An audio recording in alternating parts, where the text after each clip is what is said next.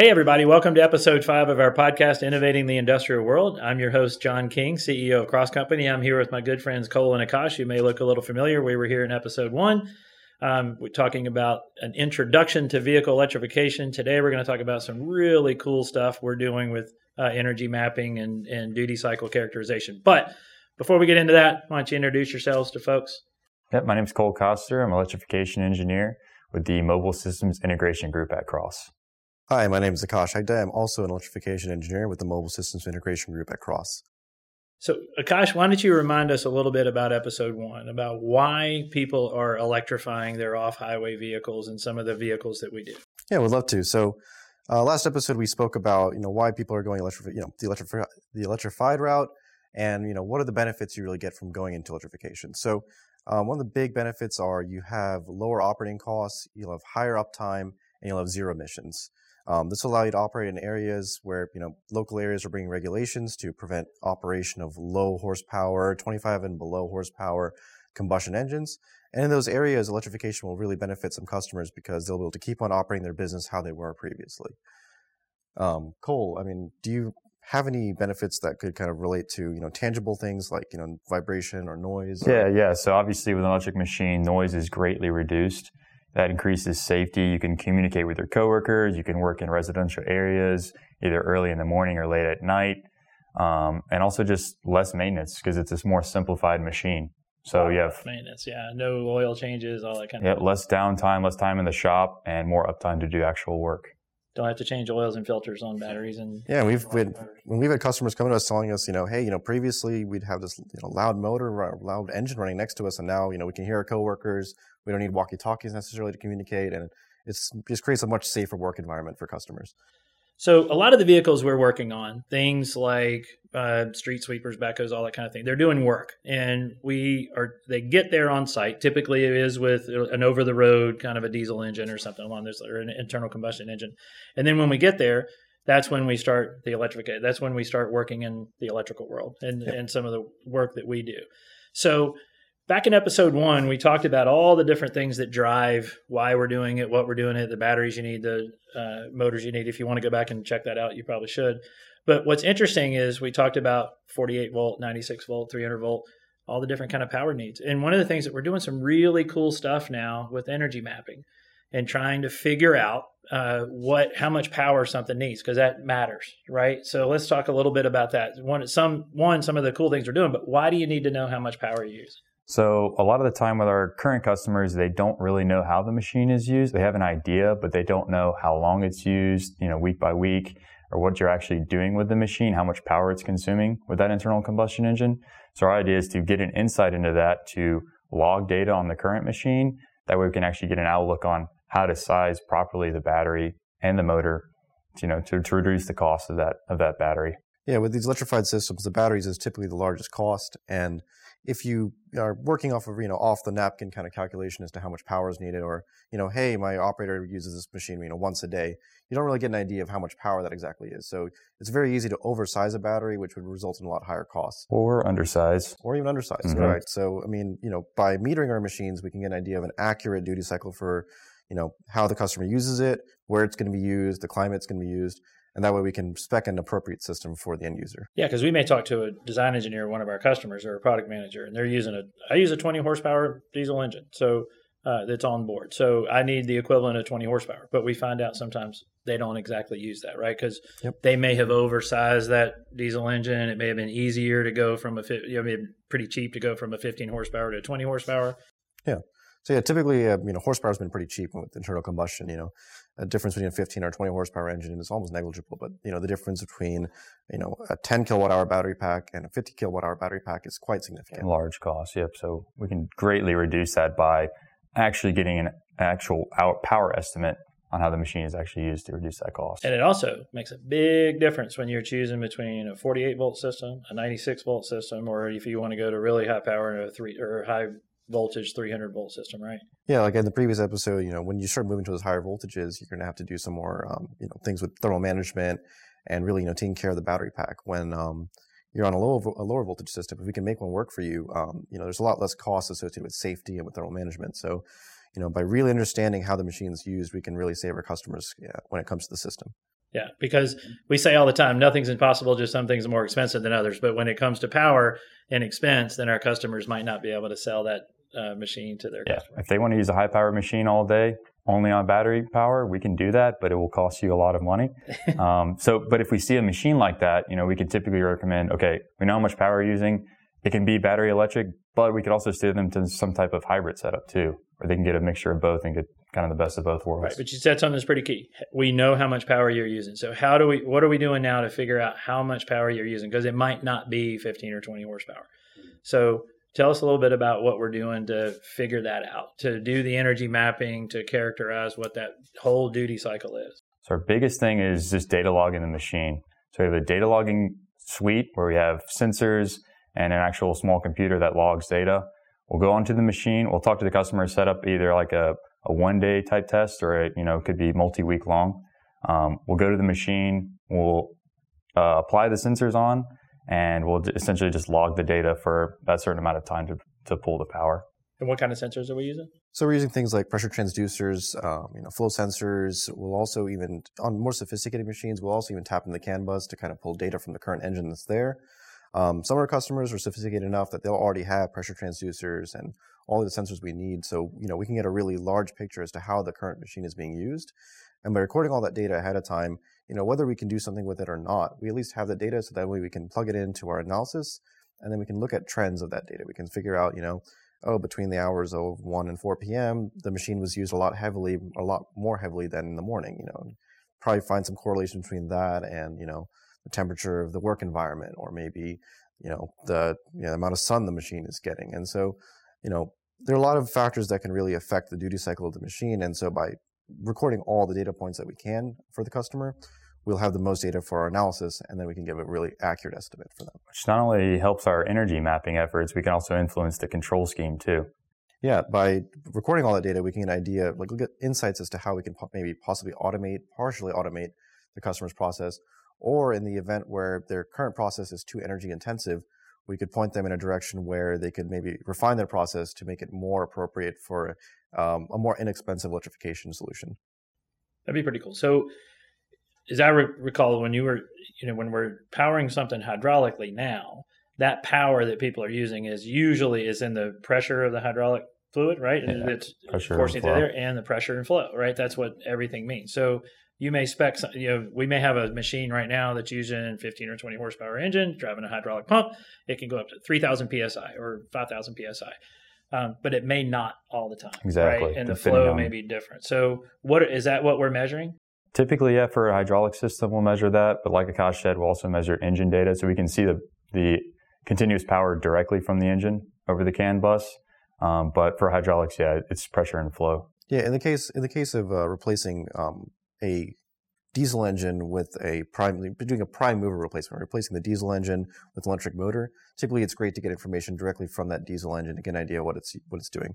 Um, in the case of replacing a hydraulic system with an electric system, um, you know we're trying to directly replace uh, you know psi and you know gallons per minute with volts and amps. And so in that case, um, you know it's great to look directly at the hydraulic unit. In either case, it is great to look at the hydraulic unit because there are losses associated between that, you know, the coupling between the engine and the, the, the pump. It's very minimal, but by looking directly at the hydraulics, we can get an idea of, you know, what exactly What's is the being end used, power? Mhm. um, and how that's being used. Um, and we can possibly even long. redesign parts of the system hydraulically since, you know, at Cross, we not only do we do work in electrification, but we also do have expertise in hydraulics. Mhm. And so um, by combining the two, we can, you know, end up with a much more efficient system for our end user. That's awesome. So, what are a couple of examples that we've been doing lately? Because I know you guys, we've been talking about some really cool stuff we're doing lately. So one of the projects we've done is a commercial industrial pressure washer trailer. So it essentially is like a, a high power pressure washer that you use on construction sites or sewer systems or things like that, um, where they, you know, they told us uh, an idea of the pressure and flow of what they think it's going to be. Um, we actually went on site and metered it and got, you know, exact numbers and a better idea of duty cycle too. So we can actually scale and, you know, size the battery correctly. That's cool. Was it different than what we thought? Uh, yeah, the, the battery was much smaller than we thought we need, but it was uh, like the, the actual energy, but the power was larger. So we Oh, actually cool. need a higher, higher voltage. Got it. Mhm. That's awesome. And so those are the kind of benefits you get by doing the machine metering. It's like in this case, we did, this was a short-term test. You know, we um, we were out there for one day. We went there, plugged up the system with our sensors, hooked into whatever CAN data they had from the engine, and were able to get a short-term you know idea of how much power, how much you know shear power they need. Um, we also have cases where we, you know we're long-term monitoring. You know, um, we go and set up the machine and the system, and we let it sit on the field for a couple days and really get some trends as to how it's being used. On that forklift project, we've actually had it for three weeks where we got a great idea of, you know, trends, like you said, energy usage per day. And yeah. that, that actually gives us a much larger picture versus, you know, a day usage. So we can actually, you know, attach the, the data logging kit and leave it for as long as the customer will allow it.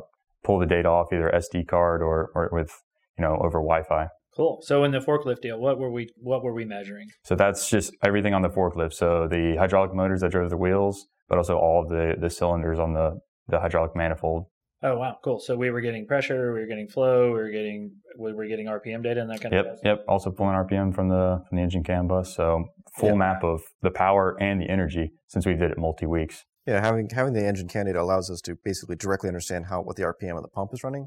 And in some of our systems that are simpler, you know, you can directly correlate that RPM to a flow rate.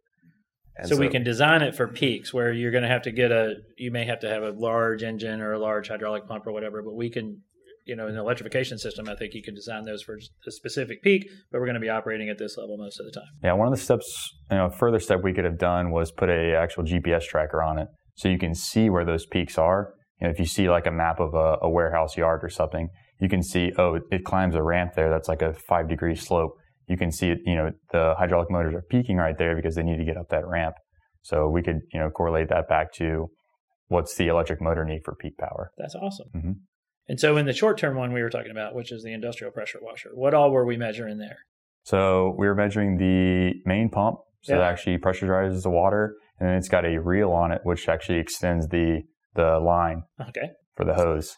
Um, so those were really the main two things. So it was a really simple machine, but like I said, they don't know, you know, how long they're typically using it for. And then the actual peak and continue. And now we flows. do. So so let's talk a little bit about what does it take to do that? Like how long we obviously need to be with the machine, but to do a short term test like that, which I imagine told us a lot, right? So we're able to spec out a, a good electrification system for that, where we can replace the diesel engine, the pumps, and all that kind of jazz.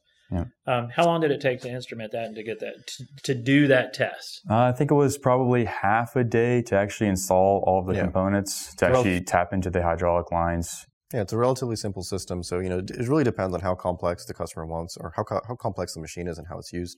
Um, with the more complex machines that are lacking the sensors that are needed, um, it'll take us longer to outfit the machine with the required sensors.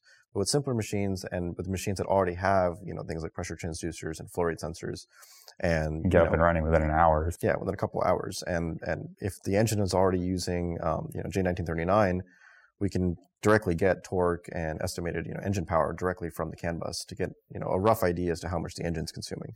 I'd still budget a couple of days just to you know maybe a day to, to get everything set up and then a day to do a full run. But what's cool about that is that right now we do a fair number of projects where people will send us a prototype in our mobile technology center and we get a chance to work with that a lot. But we can go out in the field and do that, right? So we yep. can go. Did we do that in this case or? Yep, both times um, for the forklift and the the jetter. Um, we we have a kind of a mobile data logger kit with a sensor suite that we can deploy.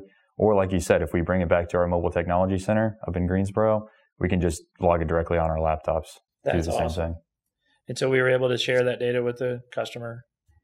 Yeah, so we'll we'll go through after we get the data and we'll um, put in our analysis and we'll graph everything and get an idea as to you know um, visually how you know how to present this to a customer. After getting that idea, we can go to a customer with a report and tell them, hey, this is what we found from your machine and here are next steps for recommending electrification. Yeah, this is system. kind of next level stuff because we were, were asking, okay, what's your duty cycle, and asking, okay, how long do you use it, what's the power, and that kind of jazz. Now we can tell them that, right? Yep.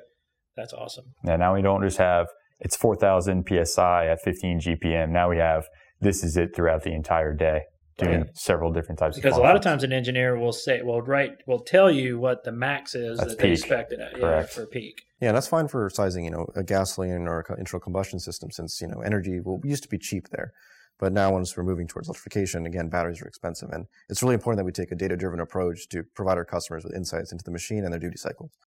Yeah. So, what's the difference? So, for as an example, what we may save it's not only our customer because yeah they're paying for it, but they're selling it to their customers. So if they can sell a, a less expensive machine, what's the difference in say a 96 volt versus 48 volt system? I mean, I know it depends, but like if you're going to use two batteries instead of one, those batteries are pretty expensive. I mean, what are they? I mean, it could be 30 to 50% more in cost, Yeah. depending on how much energy you actually have. Yeah, once you get to the higher voltage packs, I mean, you're looking at adding a whole thermal, you know, thermal management system to that, and that could even be, you know, maybe a sixty percent increase in cost right there. So Yeah, it's it's That's- it's in the, in the order of thousands of dollars. That's huge. saved. Plus, it gets us a jump start to actually product testing. So once we get Mm-hmm. the prototype built, now we now we know a little bit more about how it should perform. Yeah. Sizing the battery for what you actually need versus what you think you may need, it's it's crucial Right. to saving money. So, like we said in episode one, the batteries are where all the money is. Motors, not too bad. In fact, a Yep. motor is going to run you a lot, lot less than a diesel engine, but the battery is going Yep. to be. Uh, the the huge chunk of the cost for sure. That's awesome. Well, it does sound like his time really, really well spent. Something we can do. We're doing some cool stuff there.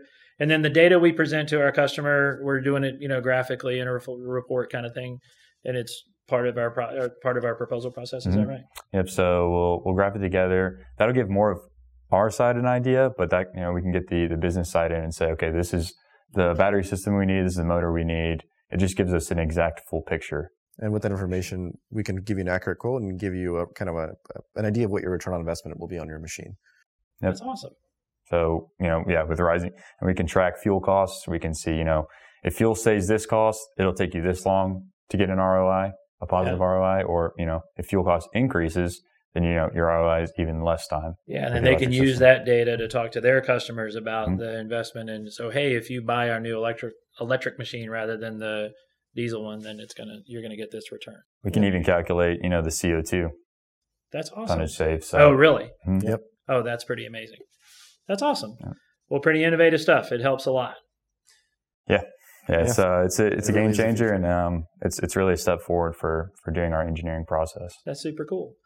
Well, that concludes episode five of our podcast, Innovating the Industrial World. Thank y'all so much for joining us. If you like what you heard uh, or want to find out a little bit more, go to crossco.com, C R O S S C O.com. Um, the other thing you can do is leave any questions or comments uh, below. And for sure, if you like the podcast, click like, click subscribe so you know when the next episode is and you can go back and look at the other ones. Cole, Akash, thank y'all so much. This is a lot of fun. Yeah. Thank you. Yeah, thank you Appreciate for you having time. us.